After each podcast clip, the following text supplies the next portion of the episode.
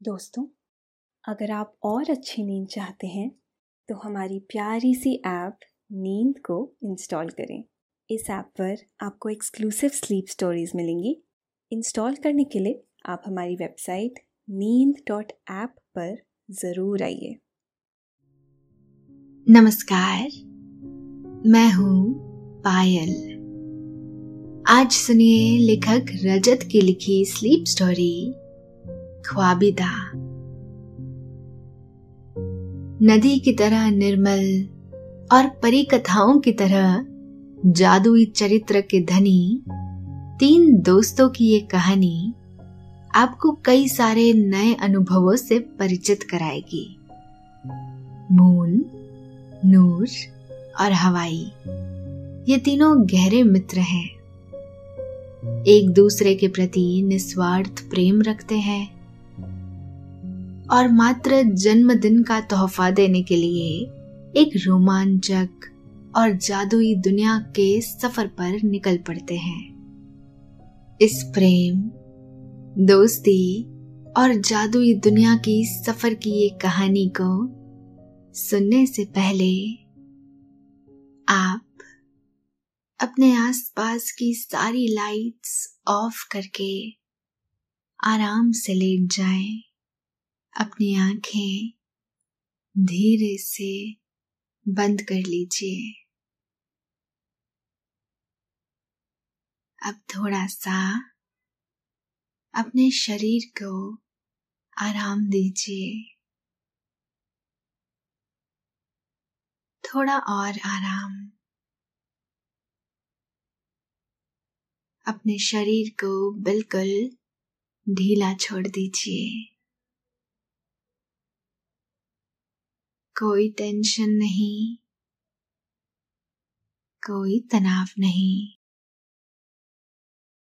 अपने दिमाग में चल रहे सभी विचारों को, चिंताओं को त्याग दें। एक शांति सी महसूस करें। सभी नेगेटिव पॉजिटिव विचारों को धीरे धीरे निकाल दें। हाथों को सीधा करके अपनी कमर के साइड में रख लीजिए। अब अपनी सांसों पर ध्यान लगाएँ। इसको धीमे या तेज नहीं करना है। बस ध्यान देना है कि कैसे वो आपके नाक गले में होते हुए आपके फेफड़ों में आ रही है और आपके फेफड़े फूल रहे हैं।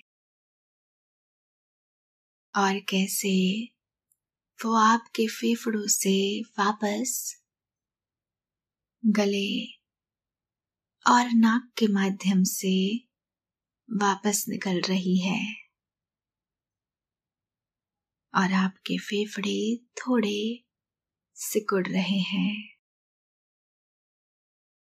मन शांत, एकदम शांत होता जा रहा है। आप बहुत अच्छा महसूस कर रहे हैं। खुद को काफ़ी हल्का फील कर रहे हैं। सब तरफ़ शांति ही शांति है। सुकून है। खामोशी है। माँ बाबा के साथ डिनर लेने के बाद मून अपने घर की बालकनी में जाकर बैठ गए रोज की तरह। घर के सामने पेड़ों के पीछे से चाँद मून की तरफ़ देखता हुआ झाँक रहा है। पेड़ों के बीच में से बची कुची कुछ जगह में से रास्ता बनाती हुई चांदनी जमी पर बरस रही है, जिस वजह से जमी पर पेड़ों की अजब गजब आकृतियाँ बन रही है।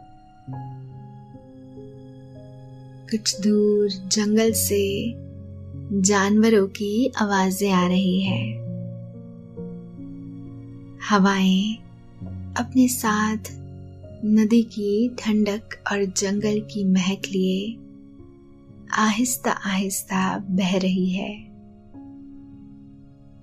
सामने ही पेड़ों के बीच जमी पर गड्ढे में पानी भरा हुआ है। चाँद की चांदनी पत्तों के बीच में से जगह बनाती हुई पानी पर पड़ रही है। और पानी पर आसमान का प्रतिबिंब बन रहा है। उसमें सितारे चमक रहे हैं। बारी बारी से कुछ पंछी और जीव उसमें से पानी पी रहे हैं, जैसे आसमान से पानी पी रहे हो, जैसे सितारों को चूम रहे हों। पानी पीते हुए एक पंछी की नज़र मून पर पड़ी। उसने पानी अपनी चोंच में भरा और मून की तरफ़ आने लगा। मून का ध्यान पेड़ की तरफ़ था। पंछी उसके पास आकर बैठ गया, पर मून ने उसे नहीं देखा। वो पेड़ की तरफ़ ही कुछ देखती रही। पंछी ने उसका ध्यान खुद की तरफ़ करने के लिए उसकी हथेली पर अपनी चोंच से पानी की एक बूंद डाल दी। मून ने फिर भी नहीं देखा। पंछी ने ध्यान से मून की आँखें देखी और देखने की कोशिश करने लगा कि मून क्या देख रही है। उसने भी मून की तरह पेड़ की तरफ़ देखा। पेड़ पर एक चमकदार फूल खिल रहा है। वो दिखने में इतना खूबसूरत और आकर्षक लग रहा है कि पंछी भी उसे देखते देखते खो गया। एकाएक कुछ हवा चली। हल्का सा फूल हिला। बाकी पत्तियों के साथ और भीनी भीनी सी खुशबू हवाओं में फैलने लगी। दोनों ने अपनी आँखें बंद की और एक गहरी सांस लेकर खुशबू को महसूस करने लगे। कुछ पल बाद दोनों ने आँखें खोली और एक दूसरे की तरफ़ देखा। पंछी को देखकर मून ने कहा, अरे, तुम कब आए हवाई? मुझे तो पता ही नहीं चला। प्यार से मून उस पंछी को हवाई कहती है। हवाई ने कहा, कैसे पता चलता? तुम्हारा ध्यान तो उस फूल की तरफ़ था। मून ने फूल को देखते हुए फिर कहा हाँ कितना खूबसूरत फूल है ना। इसे पहले कभी नहीं देखा। इस पेड़ पर तो फूल नहीं खिलते। पंछी उछलकर मोन के कांधे पर आकर बैठ गया और कहने लगा हाँ ये फूल यहाँ का नहीं है। ये बस आराम कर रहा होगा। मून हवाई की बात को समझ नहीं पाई। आ, मैं समझी नहीं मतलब? हवाई ने कहा मतलब ये कि ये एक ख्वाबिदा फूल है जो उड़ सकते हैं यात्रा कर सकते हैं। मून ने हवाई की बात से विस्मित होकर कहा, क्या कह रहे हो? मैंने कभी ऐसे पहले नहीं देखा। ये तो कमाल है। ये रहते कहाँ है? हवाई ने उसे बताया, ये नदी के उस पार रहते हैं। उस जगह को ख्वाबिदा कहते हैं। मून ने कहा तो क्या तुमने देखी है वो जगह? हाँ बहुत पहले देखी थी। बहुत खूबसूरत जगह है। आपको आपकी आँखों पर विश्वास नहीं होता कि आप क्या देख रहे हो। हवाई बोलते बोलते कहीं खोस सा गया। मून ने उत्साह के साथ कहा, फिर तो हमें वहाँ जाना चाहिए, नहीं? दोनों आश्चर्य भरी आँखों से ख्वाबिदा फूल की तरफ़ देखने लगे। देखते देखते ख्वाबिदा फूल हल्का सा हिला। उसके पंख निकले और वो नदी की तरफ़ उड़ गया। मून ने कहा, अरे, ये तो उड़ चला। कहा जा रहा है ये? मुझे उससे बात करनी थी।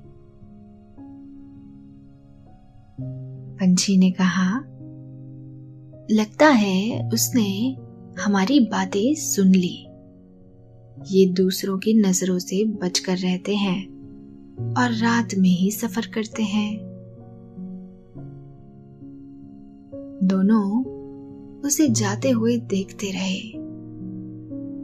उसकी रोशनी धीरे धीरे कम होने लगी और वो कुछ ही क्षण में आसमां में कहीं गायब हो गया।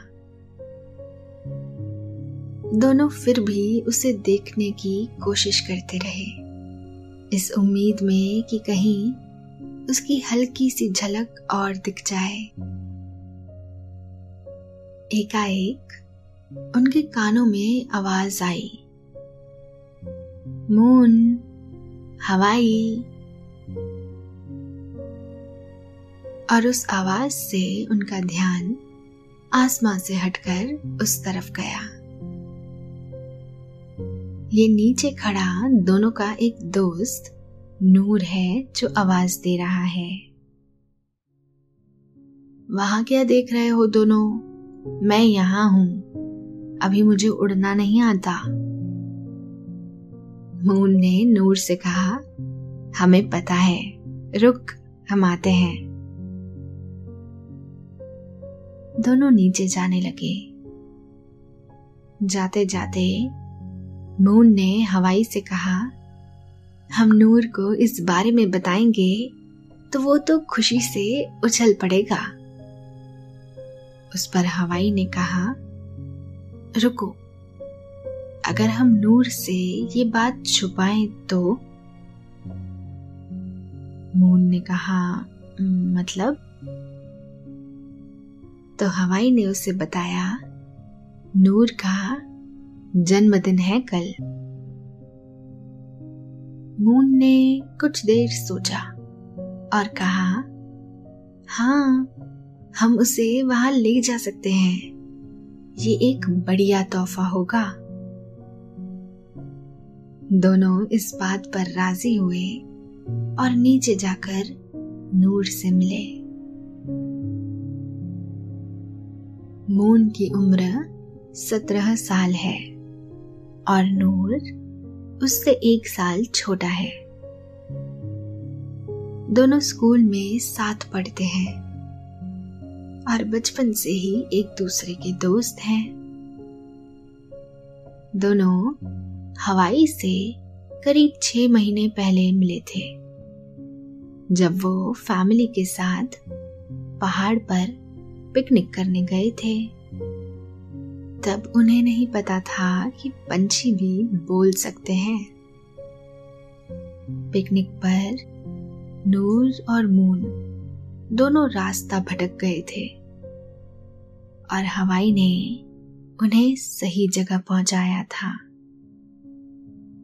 तभी से तीनों गहरे दोस्त हैं। तीनों घर के सामने और पेड़ के पास लगी हुई एक बेंच पर बैठ गए।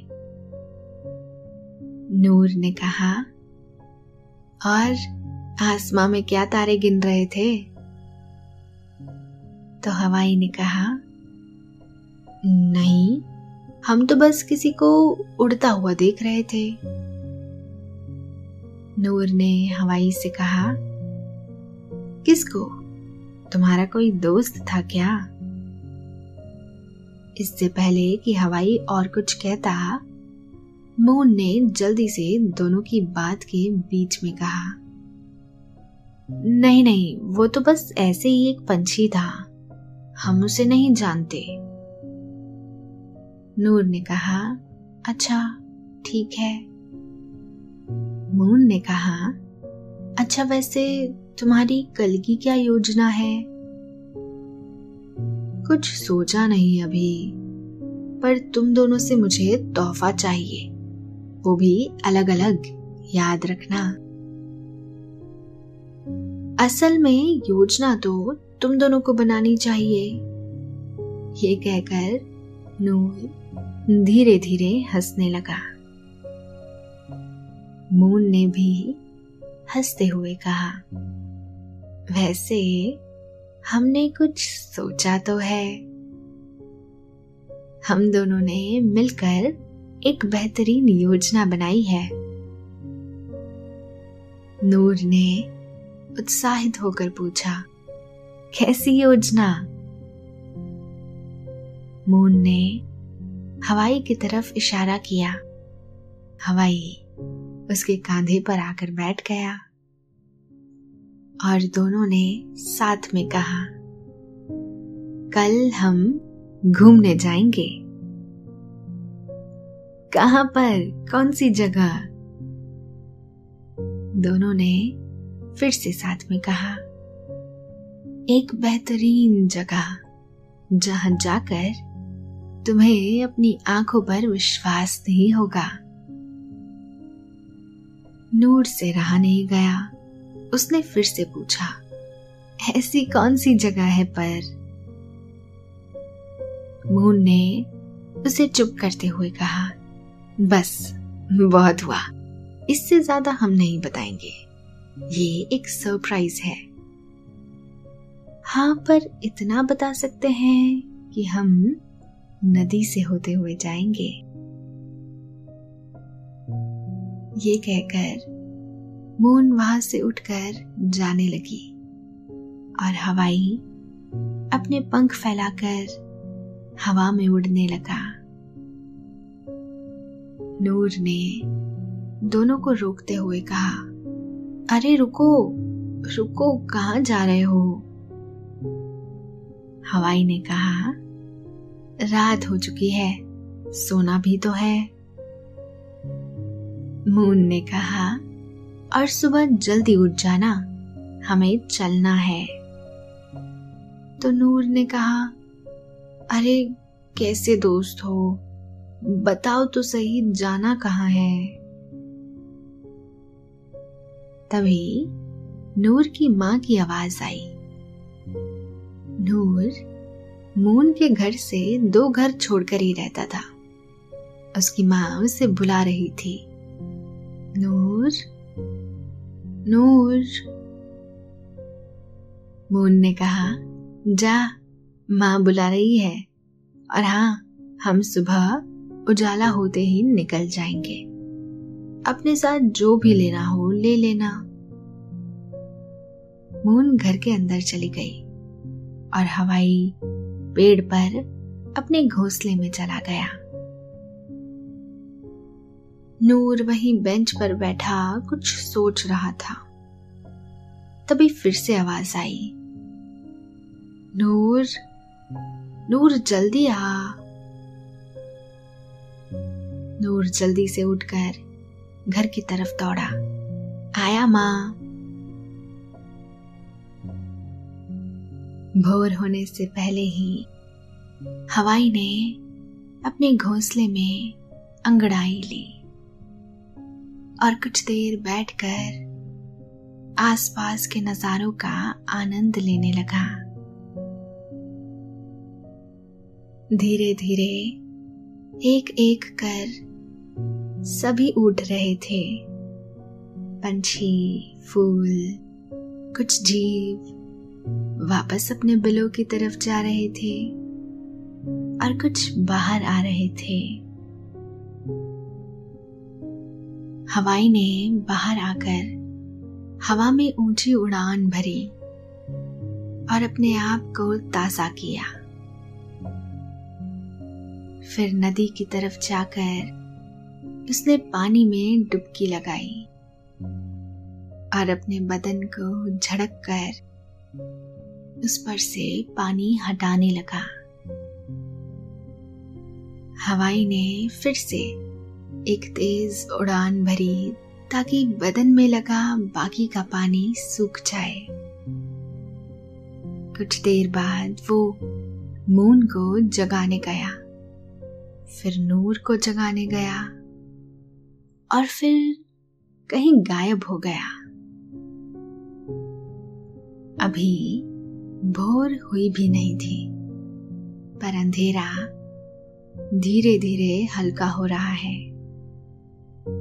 चांदनी अपनी जगह छोड़ उजाले के लिए जगह बना रही है। मून और नूर अपने माँ बाबा से विदा ले रहे हैं। मून घर से बाहर आई तो उसने नूर को बाहर बेंच पर बैठा पाया। वो उसके पास गई और हवाई को आवाज़ लगाई। वो भी फ़ौरन उठकर उनके पास आ गया। दोनों ने मिलकर पहले नूर को जन्मदिन की बधाई दी। फिर तीनों ने घर वालों से हाथ हिलाकर विदा ली। और अपने रास्ते चल दिए। जैसे जैसे उनके कदम बढ़ रहे हैं वैसे वैसे भोर भी जाग रही है। धीरे धीरे उजाला और पंछियों की चहचहाट भी बढ़ने लगी है। नदी पहुँचते पहुँचते उजाला हर तरफ़ फैल गया था। उन्होंने मांझी से नाव ली और तीनों उस पर सवार हो गए। मांझी ने नाव को पानी के अंदर धक्का देकर उतारा। जैसे ही मून ने पहला चप्पू पानी में चलाया, हल्का उजाला सिंदूरी रंग में बदलने लगा। सामने सूर्य पानी से निकलकर आसमां पर चढ़ रहा है। जैसे मून के चप्पू से बनी लहरों ने उसकी नींद खोल दी। सूर्य का उजाला गुलाब की तरह समस्त सृष्टि को अपने रंग में रंगने लगा। नदी का रंग बदलकर हल्का हल्का सिंदूरी होने लगा।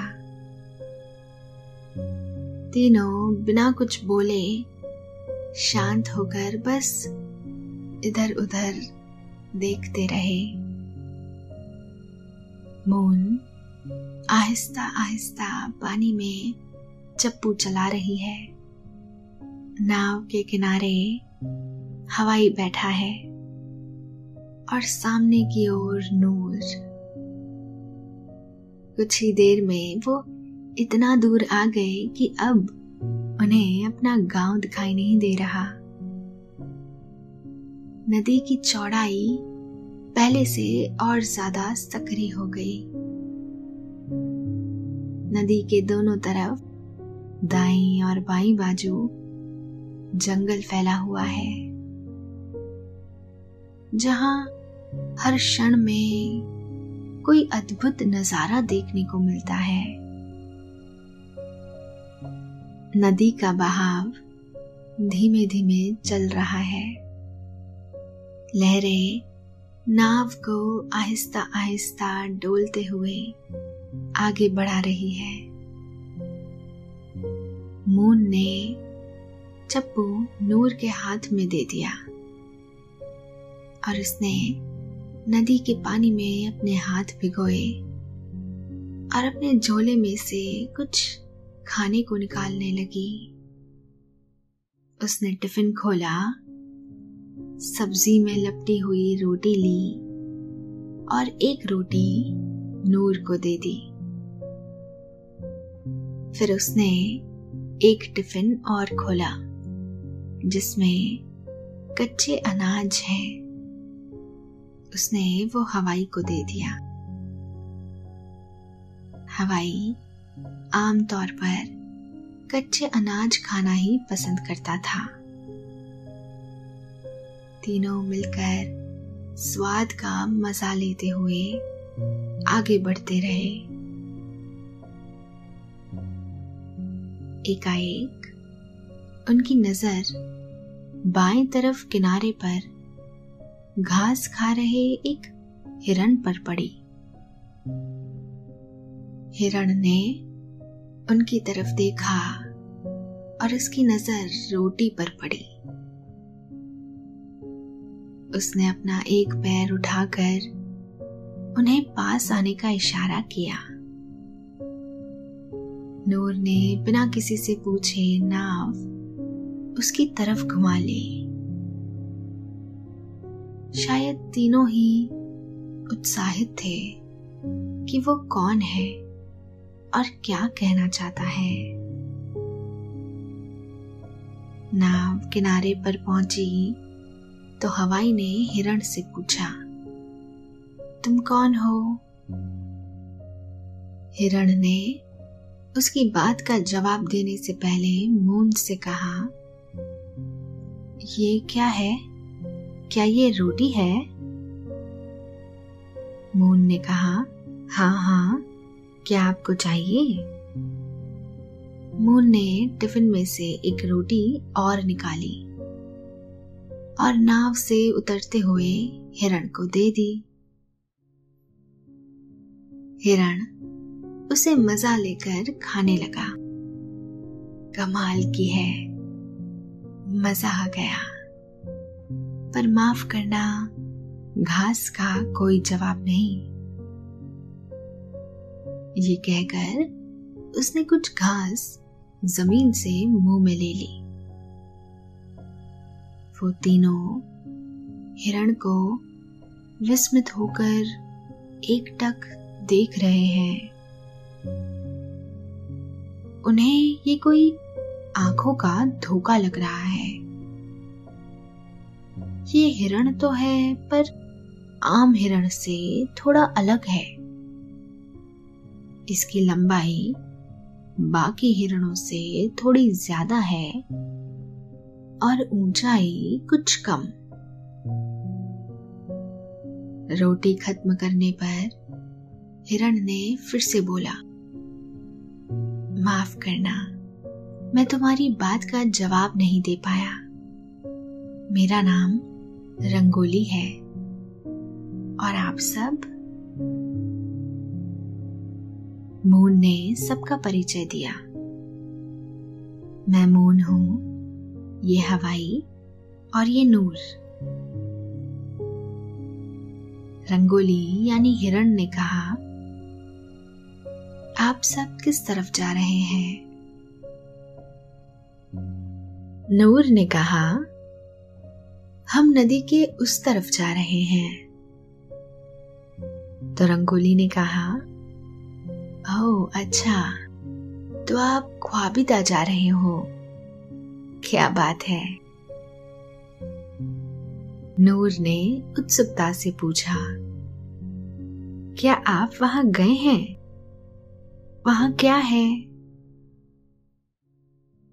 रंगोली ने अपनी आँखें मटकाते हुए कहा तुम्हें कोई शक है? मून ने उसे रोकते हुए कहा बस कर नूर, तू सब मज़ा बिगाड़ देगा। फिर उसने रंगोली से कहा, आप इसे कुछ मत बताइए। हम इसे जन्मदिन का तोहफा देना चाहते हैं। रंगोली ने कहा, ओहो, जन्मदिन? क्या बात है। ये तो कमाल का तोहफा होगा। वैसे भी मैं काफ़ी दिनों से उस तरफ़ नहीं गई। अगर तुम चाहो तो मैं तुम्हें वहाँ ले जा सकती हूँ।